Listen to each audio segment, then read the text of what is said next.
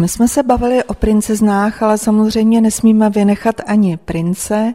Teď jsme v dětské herně zámku Hrubý Rohozec u Turnova a s průvodkyní Bárou Douchovou si povídáme o tom, jak vlastně žili malí princové. Já bych řekla, že chlapci tady žili opravdu takovým tradičním způsobem. My si teď povídáme zhruba o nějakých těch 20. 30. letech minulého století. Jak je vidět, tady v té herně mají tradiční hračky, se kterými si dneska chlapci hrají běžně. Tak já tady jenom popíšu, že tady jsou modely formulí historických aut, je tady letadlo, je tady hasičská přilba, jsou tady ty známé bruslé na kličku a samozřejmě vláčky, které asi nesměly chybět v žádném chlapeckém pokoji a dokonce tamhle sněžnice, medicimbal, takže o zábavu měli postaráno. Zajímavostí je, že velice rádi se učili střílet od malička, protože pánové samozřejmě chodili na lov. Tak můžeme vidět, že eh, asi ze srandy prostříleli fotografii svého dědečka. Proč si vybrali jako terč, těžko říct. Vy jste mi vyprávěli, že hoši než dospěli, nebo když dospívali, takže s nimi byla spousta legrace, tak prozraďte některé historky. Mezi takové naše oblíbené patří třeba to, že kluci ministrovali ve zdejší kapli a pomáhali tam panu faráři. Jednou, když jim bylo nějakých třeba 8-9, skutečně to byly ještě děti, tak eh, se rozhodli, že bude velice dobrý nápad, když se opíjí mešním vínem ještě ještě předtím, než bohoslužba vůbec začala. Nutno říct, že mešní víno skutečně vypili celé a sama si asi dokážete představit, jak pak v jejich podání ta bohoslužba mohla vypadat. Já jsem slyšela ještě jednu zajímavou historku od vašeho předchůdce,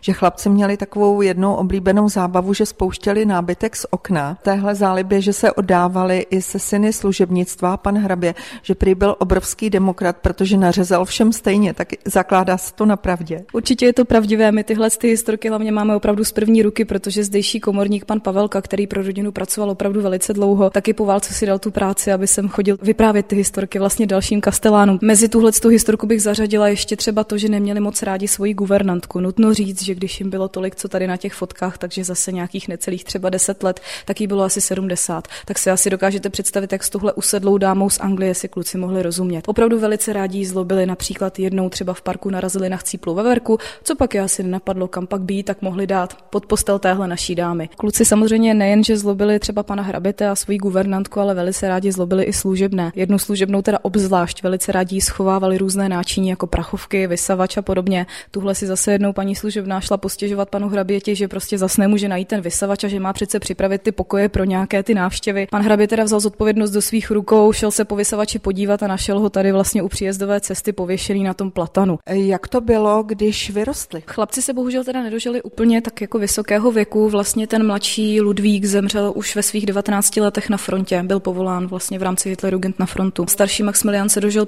25 let, ale ten svůj život ukončil předtím, než skončila druhá světová válka, v podstatě ke konci války. Takže ten, než aby čelil tomu, co nedej bože rodinu bude čekat po válce, tak v podstatě se sám předávkoval inzulínem na loveckém zámečku v Josefově dole a tam tedy zemřel.